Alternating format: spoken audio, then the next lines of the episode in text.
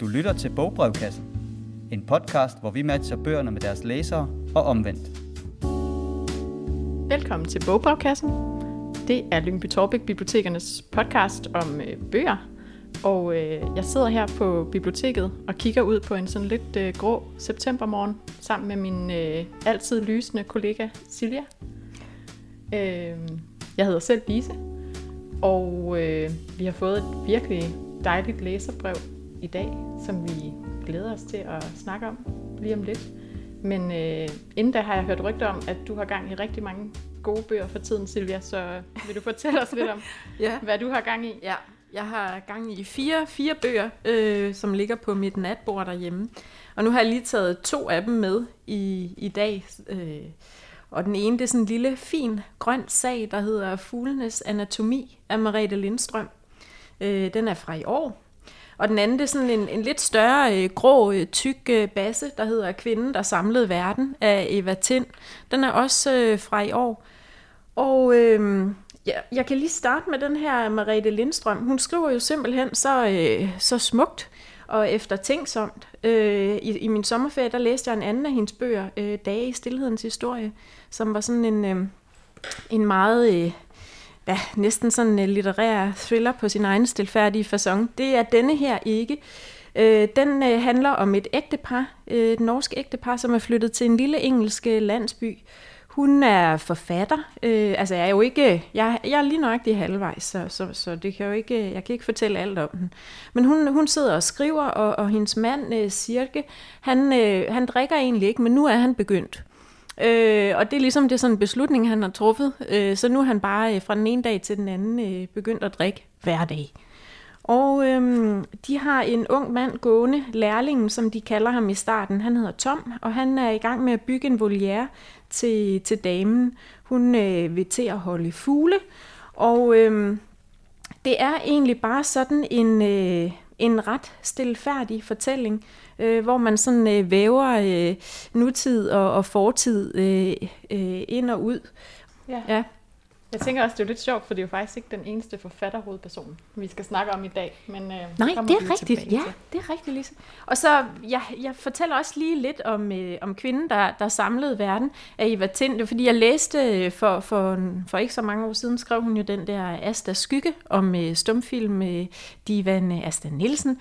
Øh, og så, så da jeg fik denne her om Marie Hammer i, i hånden, så tænkte jeg, uh, det bliver spændende, lad mig endelig komme i gang med den.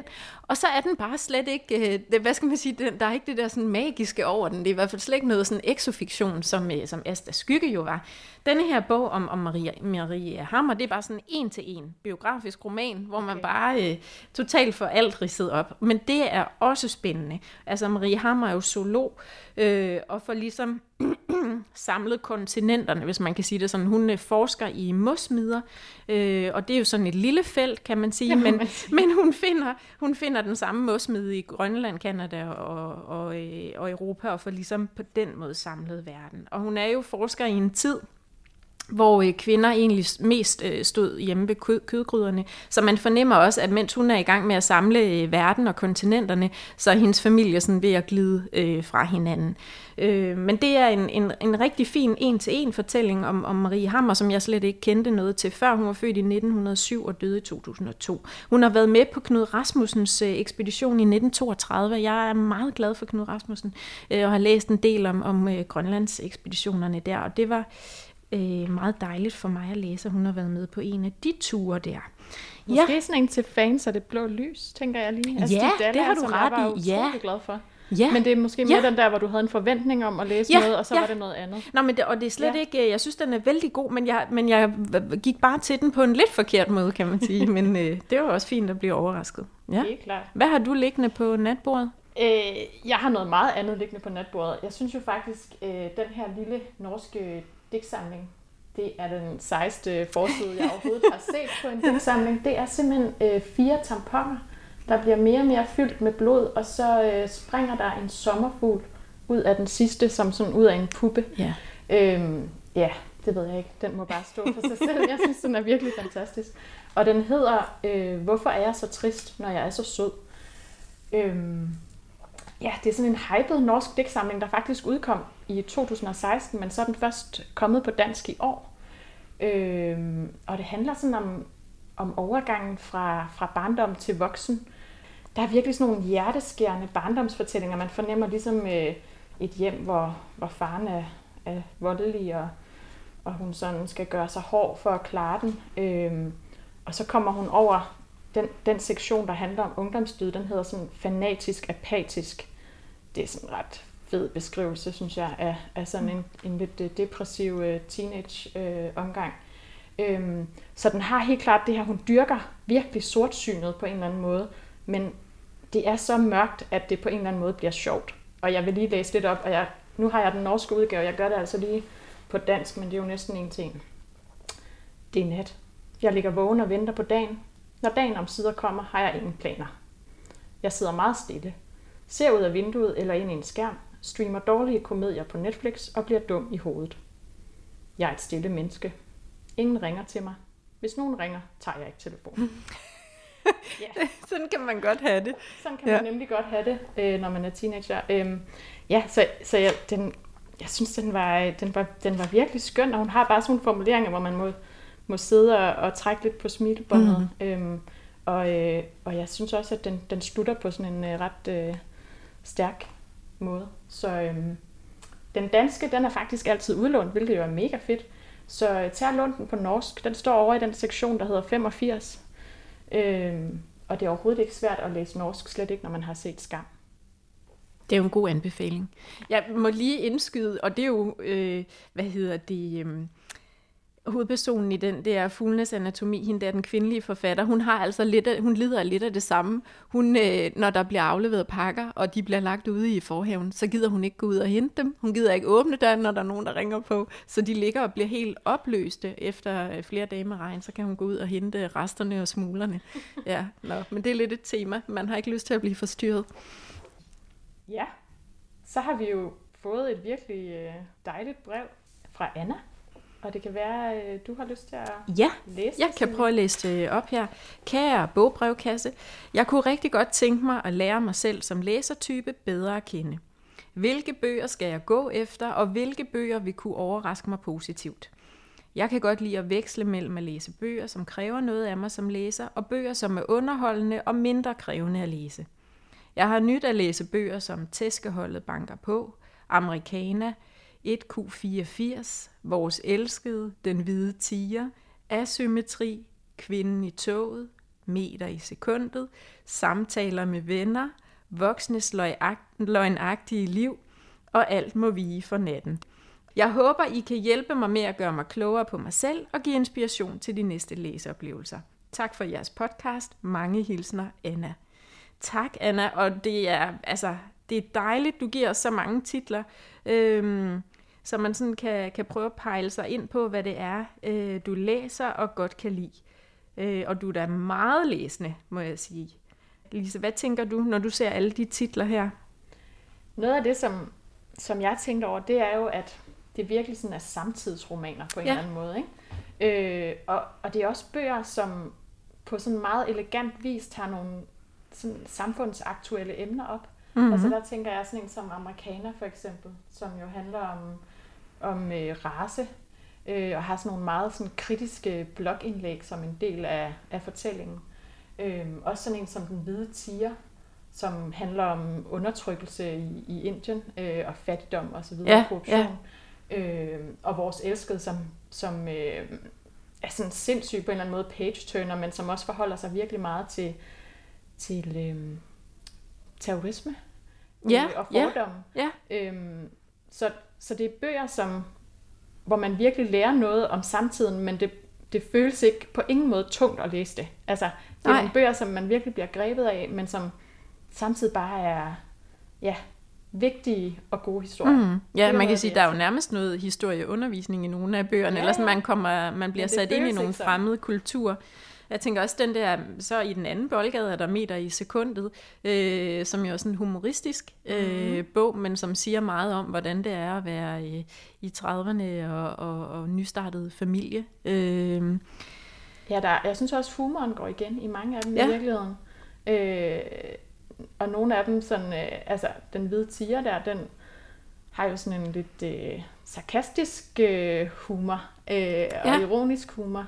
Øhm, og det samme med altså, samtaler med venner af Sally Rooney. Altså Sally Rooney har jo også sådan, men der er også en, en humor. Mm-hmm. Øhm, jeg tænk, noget af det andet, jeg også tænkte på, det er det der med, at der er mange sådan, virkelig sådan formmæssigt interessante og, og sådan nyskabende bøger. Øh, Tæskeholdet banker på er sådan, ja, stilistisk set virkelig interessant bygget op med mange forskellige fortællere. Jeg synes vel også godt, at man kan sige, at det ikke sådan nødvendigvis er øh, plot-baserede romaner. Altså man læser det ikke for at få opklaret en, øh, et mysterie eller en morsag. Altså det er jo for ligesom at, at komme ind under huden på de mennesker, bøgerne handler om, og lære dem at kende og se, øh, se verden gennem deres øjne. Ikke? Jo, og jeg tænker også helt klart det der med, at, at det er nogle karakterdrevne fortællinger. Ja, altså, ja. Det er nogle karakterer, som man virkelig sådan kommer til at holde af Mhm. og, og, øh, og holde med. Øhm, og jo også nogle, altså mange af bøgerne beskæftiger sig også med, med det her med relationer og familie Ja. og kærlighed i Ja, virkeligheden. ja. Øhm, den, som sådan lige stikker ud, det er den der måske kvinde i toget, som er sådan en meget klassisk øh, psykologisk thriller. Den handler også om, om relationer, øhm, men den har jo den der page-turner i sig. Så der mm. er noget til Mm. øh, et sommerhuslæsning, tænker jeg. Mm, Ja. ja. Det, det er en meget sådan, øh, det er en meget taknemmeligt, øh, taknemmelig opgave, du har givet os her, Anna, fordi det, jeg synes, det har været nemt at, at finde noget, som, øh, som minder en lille smule om, men så alligevel er lidt et andet take på, øh, på det, du nævner her. Ikke? Mm. Ja. Vil du, øh, vil du måske starte med en anbefaling til, til Anna? Det vil jeg i hvert fald. Den første, det er øh, endnu en bog med en virkelig, virkelig skøn forside. Det er sådan et, et bord øh, med nogle blomster og vinflasker og en notesbog og en kalender. Øhm, den er sådan henkastet lækker, synes jeg. Som måske er det bedste slags lækker, man kan være. Øhm, det er Lily King, øh, amerikansk forfatter, og den hedder Writers and Lovers. Og jeg har simpelthen tilladt mig at starte her med en, en anbefaling af en bog, som kun er udkommet på engelsk. Den kom sidste år, øh, men den er altså på ingen måde svær at læse. Jeg læser ikke ret meget på engelsk, men det er intet problem at følge med. Øh, den handler om øh, den unge kvinde Casey. Hun er sådan i, i start 30'erne, det er hende, der fortæller, og hun kæmper sådan virkelig med tilværelsen. Øh, der er sorgen over, at øh, hun har mistet sin mor meget pludseligt. Hun har også en øh, kæmpe studiegæld og får med jævne mellemrum sådan breve fra kreditorerne. Der er også en øh, kærestesorg, og så bor hun i et lille bitte, meget uselt, fugtigt skur, og, øh, og er nødt til at lufte udlejerens hund klokken lort om morgenen for at få en lavere husleje. Så ja, det er ikke en dans på roser. Øhm, hun arbejder som tjener, og det er simpelthen for, at hun får tid til at skrive hver morgen, fordi hun drømmer nemlig om at blive forfatter, og drømmer om at udgive den bog, hun har skrevet på i seks år. Øhm, så det er sådan en, ja, man følger virkelig de her trængsler for, at Casey kan nå øh, den her forfatterdrøm, og, og som titlen også antyder, selvfølgelig også øh, finde kærligheden. Den har et meget, meget smukt sprog, og så er der sådan nogle fine betragtninger om, om litteratur og hvad litteraturen gør ved os. Øh, også om selve skriveprocessen. Jeg synes, der var sådan nogle geniale betragtninger om, hvad det er, en god bog skal kunne. Øhm, og så handler den også rigtig meget om at turde tro på sig selv, og ikke gå på kompromis med, øh, med sine værdier, hverken når det gælder øh, arbejdet og, eller kærligheden. Øhm, der er også sådan en ret skøn underspillet, sådan lidt tør humor, øhm, som går igen i bogen. Og så er det Casey bare en hovedperson, som man virkelig, virkelig kommer til at hæppe på. Øhm, jeg synes altså, bare starten var, var virkelig, virkelig skøn. Øh, Jeg kan lige læse den op. I have a pact with myself not to think about money in the morning. I'm like a teenager trying not to think about sex. But I'm also trying not to think about sex, or Luke, or death, which means not thinking about my mother who died on vacation last winter. There are so many things I can't think about in order to write in the morning. Så er scenen ligesom sat. Ja. Og jeg tænker, den er sådan oplagt til, øhm, til Sally Rooney-fans. Nu var Anna også glad for den der samtaler med venner, men også øh, andre, der var glade for normale mennesker. om det her tidlige voksenliv, øh, og så er den bare fuld af skarp dialog og sådan meget interessante refleksioner. Skønt bog. Gud ved, om vi har kun taget bøger med med folk, der skriver en lille smule. jeg, har, jeg har en her, hvor der også er en, en journalist, øh, eller en skribent, svensk skribent, som skal på skriveophold i, i Madrid for at, at samle noget inspiration. Det er Lina Wolf, en svensk øh, forfatter. Og det er hendes anden bog, øh, der er oversat til dansk. Hun har et lidt længere forfatterskab bag sig, men, men det her det er nummer to, der er oversat til dansk. For et par år siden øh, cirka kom de polyglotte elskere, som jeg læste med stor appetit. Og derfor så tænkte jeg, okay, øh, kødets tid, som den her hedder, den må jeg da også lige bare kigge i. Fordi jeg havde læst bagpå, og så tænkte jeg, jeg tror ikke lige, det er noget for mig. Men så da jeg var gået i gang, så kunne jeg simpelthen ikke stoppe igen. Og det er jo skønt, når det sker.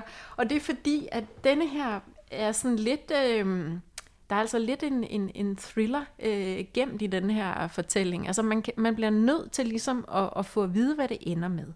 Der er sådan en suspense gennem hele fortællingen, og jeg tænker, når Anna godt kan lide øh, nogle spændende historier, som for eksempel Kvinden i toget, så tror jeg også, at den her øh, vil tale til hende. Kort og godt, så er det simpelthen øh, parterapi fra helvede øh, i reality-showet Kødets Tid. Og det bliver styret, eller er sådan opfundet af en øh, nonne, en olding, øh, der hedder Lucia. Og hun har sådan en skamferet hånd, som hun sidder og trummer med i bordet. Mercuro Cano, det er en mand. Han har meldt sig til det her reality-program med sin kone, for ligesom at klinke skårene efter noget utroskab og sådan den almindelige trummerum i et parforhold. Han tænker, nu øh, melder han sig til det her, og så, øh, så får de ligesom talt ud øh, undervejs i programmet. Men det er ikke det, der sker. Oh. Ja, og øhm, jeg kommer ikke til sådan lige at, at, at sige, hvad det er, der sker, men i hvert fald må han simpelthen flygte. Og han flygter til Madrid, hvor han møder den her svenske journalist, der sidder på en bar. Og så siger han til hende, øh, hvis jeg fortæller dig min historie, kan du så gemme mig i nogle dage op i den lejlighed, du bor i. Og, og på en eller anden måde, så ender det med at blive sådan. Og hun bliver så involveret i ham, øh, at øh, hendes liv øh, tager total en drejning. Øh, og hun ender med at få kontakt med den der øh, nonne, øh, Lucia, øh, og bliver på en eller anden måde rullet ind i hele hendes dagsorden. Ja. Er så, det sådan samtid, eller er det sådan en nær fremtid? Det er eller? samtid. Det er samtid. Det er ja. samtid. Jeg kan lige prøve, men det er det, det hele er sådan lidt øh, syret. Ja, jeg kan lige prøve at læse lidt højt. Det er der, hvor de, øh, hvor de møder hinanden på en café i Madrid.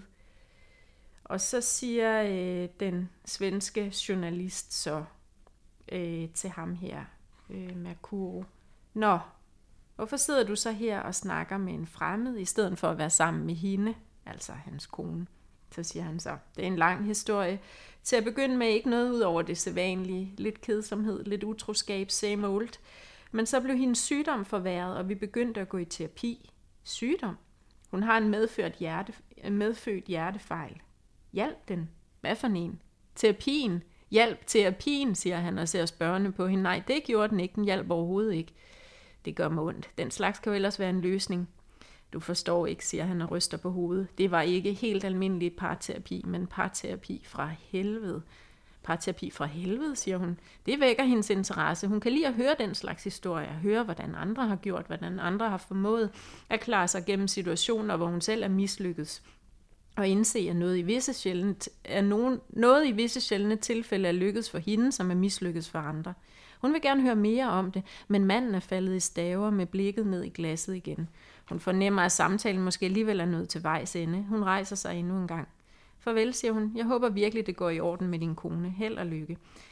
Ja, så man kan sige, det afspejler også den der tid, ikke, hvor man bare sådan sidder og tænker, når det er dejligt, det går dårligt for dig. Det går bedre for mig nu, hvor jeg kigger på dig. Øhm, så øh, sætter hun sig så ned alligevel, besinder sig og lytter lidt videre, og så fortæller han så om, øh, om, øh, om øh, nonnen øh, øh Lucia der, øh, som han indleder med at sige, er, er lidt ligesom svenske feminister. Og så siger han, så det kan jo være interessant for dig at høre. Hvem er den kvinde, siger hun, som du kalder feministen? Sorte Lucia. Så Lucia, det lyder som en nonne.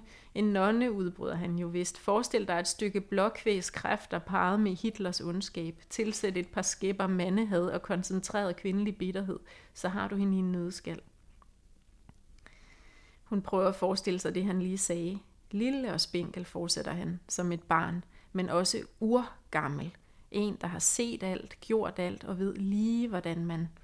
Hendes hånd er jo et skamferet. Efter sine fik hun bidt fingeren af af en gris. Og det vil jeg så sige, det var ikke det, der skete, fordi Lucias historie får man nemlig også udfoldet. Og der er en årsag til, at hun er, som hun er. Og det hele hænger sammen med det der med, sådan, at vi lever i en kødets tid alt kødeligt er muligt. Og man kan sige, det er også ligesom, hvordan, for, hvordan bliver man et godt menneske i kødets tid? Hvordan mm. bevarer man noget ånd og er noget moral, altså øh, når verden på den måde er at leve? Og det er det, som, som denne her roman cirkler og cirkler og cirkler om, på sådan en meget øh, thrilleragtig, spændende måde. Men også roligt, men med den der under underfulde suspense. Ja, ja, ja, ja, ja. Det er ikke en, øh, den er ikke, jeg vil ikke sige, at den er ikke hæsblæsende, det er den ikke, men den er, der er bare sådan et drive i fortællingen, mm. og man må bare, altså, man må bare få det med, og jeg synes også, man kan spejle sig i, i alle de negative, øh, negative øh, ting, der bliver trukket frem fra, fra, fra sindets gemmekrog. Altså, mm. ja, jeg synes, den er virkelig god. Så Anna, den er til dig.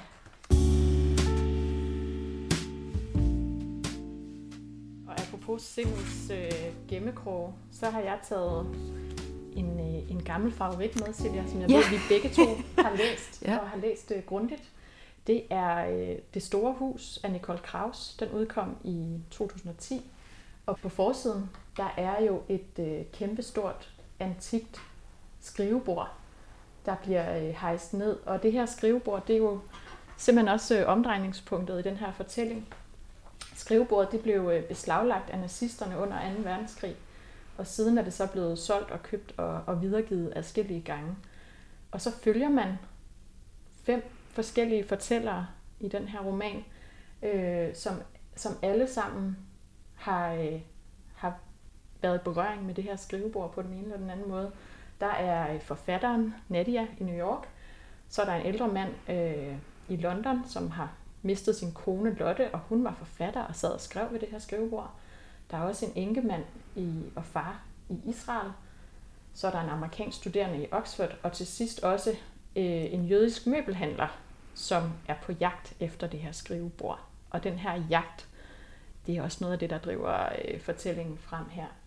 Øh, det er en af den slags bøger, som, ja, som jo springer mellem fortælleren, springer også i tid, altså fra 2. verdenskrig, der og hele det her øh, jødeforfølgelse, holocaust, ligger ligesom som sådan underliggende tema i, i fortællingen, men den springer altså også op til nutiden. Det handler rigtig meget om erindring og fortrængning, øh, kærlighed og tab. Der er en utrolig sådan melankoli over fortællingen. Det er noget af det, jeg sådan husker bedst. Og så samtidig er den utrolig øh, gådefuld. Altså man læser hele tiden sådan helt med tilbageholdt mm. åndedræt, for ligesom at finde ud af, hvordan er forbindelsen mellem de her forskellige personer, og hvad er egentlig den sande, det sande ejerskab, eller sådan, og ejerforhold af det her skrivebord.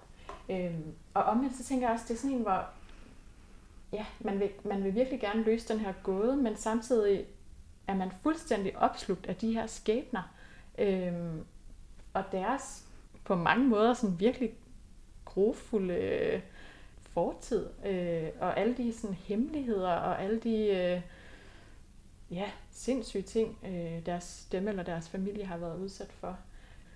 Jeg har virkelig svært ved sådan at beslutte mig for, hvilken af personerne egentlig holdt mest mm-hmm. af, fordi der er flere, hvor man sidder og tænker, ah, det var faren, sådan, oh, den, det var så hjerteskærende at læse, eller den her ældre mand, som fortæller om konen, der har alle de her hemmeligheder i, i, i skabet, kan man sige, fra, fra 2. verdenskrig. Så øhm, ja, det er sådan en, man bare skal læse. Den er mm. sindssygt, skriver sindssygt godt man føler, man er sådan klog på verden, og man får straks lyst til at læse den igen, for at finde ud af, at man nu har fået det hele med. Mm-hmm. Man får, jeg tænker også, at man får meget, altså man får mange historier i en, eller sådan, det, det, Du ja, sådan se, husker jeg den også. Ja, det er rigtigt. Den er helt maltrakteret. det hele med. Ja. Ja. Ja. Ja. Så øh, det er helt klart en af dem, der kræver noget af læseren, men hold da op en, en gave, man også øh, har fået med sig. Ja. Ja. Ja. Øhm, ja, enig, Lise. Jeg har taget øh, Fugletribunalet med, som er øh, som bare er en historie. Og øh, det er, øh, igen er jeg lidt ude i noget med en litterær thriller. Det er en norske forfatter, Agnes øh, Ravan. Nej, Rabatten? Ravatten, ja. Jeg har aldrig tænkt over, hvordan man udtaler det. Nå, den er i hvert fald god. Den er nærmest øh, også sådan lidt øh, Øh, gotisk og mytisk, og den trækker på en masse øh, fra nordisk mytologi, og øh, så trækker den på noget sådan helt øh, spændt hverdagsdrama. Den handler om en ung kvinde i 30'erne, Alice Harktorn, som er øh, en anerkendt tv-verden, offentlig person, og hun har så hun er blevet rullet ind i en skandale, som hun så ligesom gerne vil rulle sig selv ud af ved at forsvinde fra, øh, fra folks opmærksomhed.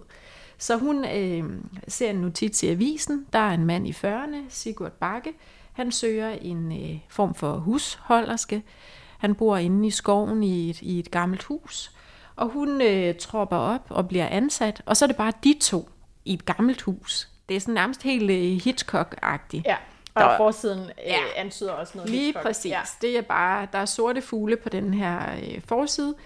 Og han er sådan en formel type, og han er sådan meget mandeagtig. Og sådan, øh, ja, hun er, der er tydeligvis noget tiltrækning der. Men hendes job er at øh, ordne haven og lave tre måltider om dagen til Sigurd, og de skal ikke spise samtidig. Det er sådan helt øh, old school. Hun spiser, når han har spist. Hun får sådan en, øh, en, en ja, det er jo de særste ting, man kan huske nogle gange, når man har læst en bog. En opskriftbog finder hun, øh, fordi hvor årsagen til, at han øh, søger hushjælp, det er fordi hans kone er ude at rejse. Mere får hun ligesom ikke at vide. Mm. Nå, men hun finder i køkkenet en, øh, en kogebog, som, øh, som øh, øh, konen der ligesom har skrevet øh, sine notater i, og hun kan sådan ligesom se på siderne, at dem, der er godt fedtet og brugte, det må være livretterne, der er på de sider, så dem går hun straks i gang med at lave. Ja, og så, øh, så lever de sådan i et stykke tid, og hun ordner have, og, og han øh, er væk meget af tiden, og, men samtidig kommer de tættere på hinanden, og hun kommer tættere på at finde ud af, hvad det egentlig er med den der kone, der er ude at rejse. Men man kan sige, det er... Hun bearbejder jo også øh, den skandale, hun ligesom har trukket sig selv ud af, og samtidig med, at hun snuser op, hvad det er, Sigurd Bakke, han, øh, han går og ruer over. Så det er sådan et, øh, ja, man kigger der bag, altså kigger bag gardinet øh, ind på deres øh, skyld og skam og soning, og det er sådan meget, øh, ja, uhyggeligt sådan set. Øh, men det er ikke en bog, vi har stående i krimi eller spænding. Det er en helt, øh, jeg skulle lige til at sige, almindelig skønlitterær roman. Og den er lille og fin, og man kan have den i, i håndtasken. Så, øh, så den synes jeg, at, øh, at Anne hun skal læse. Ja. Jeg hopper lige over til noget, øh, noget helt andet. Hvis der skulle komme et menneske forbi, er jo den her mundrette titel på øh, Thomas Korsgaards øh, debutroman, og det er, øh, den er fra 2017. Det er sådan en, øh, en coming-of-age-roman fra det virkelig mørke Jylland. Øh, Øh, fortælleren Tue på 12 år, han bor med sin familie på en gård, som øh, ligger så langt væk fra alt, at skraldet ikke bliver tømt, når det er, når det er snevejr. Og Tue, han er den, den ældste af tre børn i en familie, som virkelig sådan kæmper med øh, økonomien, og ikke mindst det mentale og øh, følelsesmæssige overskud. Faren, han er en, lidt af en fiasko, og han skylder rigtig mange penge til sin øh, velhavende, lidt hovne bror, og moren kæmper med en øh, depression efter at have fået et dødfødt barn. Så øh, ja, det er virkelig en familie, hvor der ikke er, der er ikke meget omsorg at komme efter. Øhm, og den handler sådan meget om det med at føle sig anderledes i sin egen familie, og om øh, ikke at lade sig kue. Øh, det er virkelig sådan udkants Danmark med meget øh, underskud og modgang, men jeg synes aldrig, at fortællingen bliver en farse. Øh, den er helt bestemt under tiden sådan tragikomisk, øh, men beskrivelsen af de her karakterer er altså også fuld af, af loyalitet øh, og, og nuance. Øhm, jeg synes, øh, der var sådan ret skønt. Jeg, jeg, jeg gik og hørte den lidt på lydbog. Jeg har læst den for nogle år siden. Øhm, og jeg måtte simpelthen grine højt. Der er et, et tidspunkt, hvor øhm, Tue han er jo også i gang med ligesom at opdage sin seksualitet, og øh, han er kommet ind på en, øh, en sådan en, en sex øh, hjemmeside, hvor han har set noget, noget porno. Og, og så øh, vil han jo for alt i verden slette historikken, så at forældrene ikke kan opdage det. Men han kommer i stedet til at trykke på print, og printeren, den står selvfølgelig nede, hvor forældrene sidder. Øh, ja, og så, så bruger man ellers, når man kan høre trin på trappen, så man har det sådan, uh, uh, her, det ikke godt det her. Men øh, ja, det, uden at afsløre for meget, kan jeg godt afsløre, at så ser man en, en sympatisk side af, af, af moren. Øh, ja. ja, det er ret skønt. Og kapitlerne, det er sådan nogle små episoder i Tues liv, og den, så den er meget hurtigt læst. Altså, det er sådan en, jeg vil anbefale, at man tager med en weekend i sommerhus. Øhm, og den er helt klart til læser, der er glad for for eksempel sådan lidt Maren Uthaug, øh, Erling Jebsen øh, fortællinger. Øhm, og den kræver virkelig ikke ret meget af sin læser, men, men den er virkelig skøn. Og så er det jo første bind i en trilogi, og træerne er lige udkommet. Og jeg vil sige, at han starter stærkt ud, og bøgerne bliver bare bedre for hver gang. Så hvis man bliver glad for Tues univers, så er det bare om at, at få gang i det her. Jeg har en med, som er en lille smule barsk, og det er en forfatter, som vi begge to har læst. Ja, Miriam Toes. Der, vi har begge to læst De flyvende Trotmans. Yes. Ja. Og så har jeg læst uh, Livet, som det kunne have været. Og så også læst den, der hedder Søster. Og man kan sige, uh, Miriam øh, uh, Toes, hun øh, trækker en masse ud fra sin egen opvækst i et lille Mennoniter-samfund i uh, Canada. Og her der er historien om hende og hendes søster. Søsteren vil gerne begå selvmord, og det er ligesom det, der er, der er gennemgående i hele bogen. Hun er ellers meget øh, talentfuld og smuk, og har det hele. Hun har det gode ægteskab. Hun er koncertpianist og hyldet. Øh, den anden søster, hun har knap så meget. Hun har skrevet på en roman, øh, hun ikke helt kan få fat om. Der var forfatteren igen. Øhm, og hun har et forlist øh, ægteskab i bagagen. Øhm, og hun roder lidt rundt. Men, det er, men hun er i stand til ligesom at, at holde noget, noget livs, livsgejst modsat, øh, modsat den anden søster. Og som der bliver citeret, hun ville gerne dø, og jeg vil gerne have, at hun skulle leve, og vi var fjender, som elskede hinanden. Og det er sådan ligesom, øh, hvad skal man sige, en, en meget, meget øh, hjertelig og varm fortælling om, øh, hvad gør man, når, når en man holder nær, øh, simpelthen bare har det som højeste ønske, at hun vil tage livet af sig. Og jeg synes egentlig, det, det er der jo ikke, øh, jeg har ikke læst så mange bøger om, om, øh, om den problematik der, men øh, jeg synes, det er sådan et svært emne, som bliver behandlet meget nænsomt og fint, og også med en masse humor. Ja. Jeg kom til at tænke på den, fordi Anna jo har læst øh, Alt må vige for natten, øh, som jo også har nogle sådan hård, en hård tematik kørende. Ja. Øhm, ja, der, er Miriam Toes bare altid god til at skrive om det svære på en meget nænsom og humoristisk og varm måde. Så øh, ja, så hende vil jeg bestemt anbefale. Og så vil jeg altså også anbefale, at Anna hun tager en lille ekspedition til Sydpolen, til Antarktis. Jeg har lige læst øh, Ursula Le Guin og hendes øh, ekspeditionsrapport fra... Øh, jeg vil ønske, at det var. Jeg har haft spurgt øh, min kollega Lea, er den ikke sand? Nej, siger Lea desværre. Hvis den havde været sand, så havde det været ni kvinder, der den 22. december 1909 opdagede Sydpolen. Det var desværre ikke således. Det var Amundsen, der i 1912 øh, opdagede Sydpolen, men det havde da været sjovt, om det havde været de ni kvinder, der var kommet ham i forkøbet. Det handler den her rapport nemlig om. Den er ikke særlig lang, men den er rigtig, rigtig fin. Øh, og de gemmer den her rapport øh, op på loftet i en gammel kuffert, og de har ikke ligesom øh, sat et mindesmærke henne på, på, øh, på det punkt, hvor, hvor, hvor de har opdaget Sydpolen, fordi som de siger, det vil simpelthen være så synd. Ikke? Der kommer snart en mand, der skal opdage det hele sikkert, og han vil bare blive så ærgerlig, hvis der så står, at vi allerede har været der.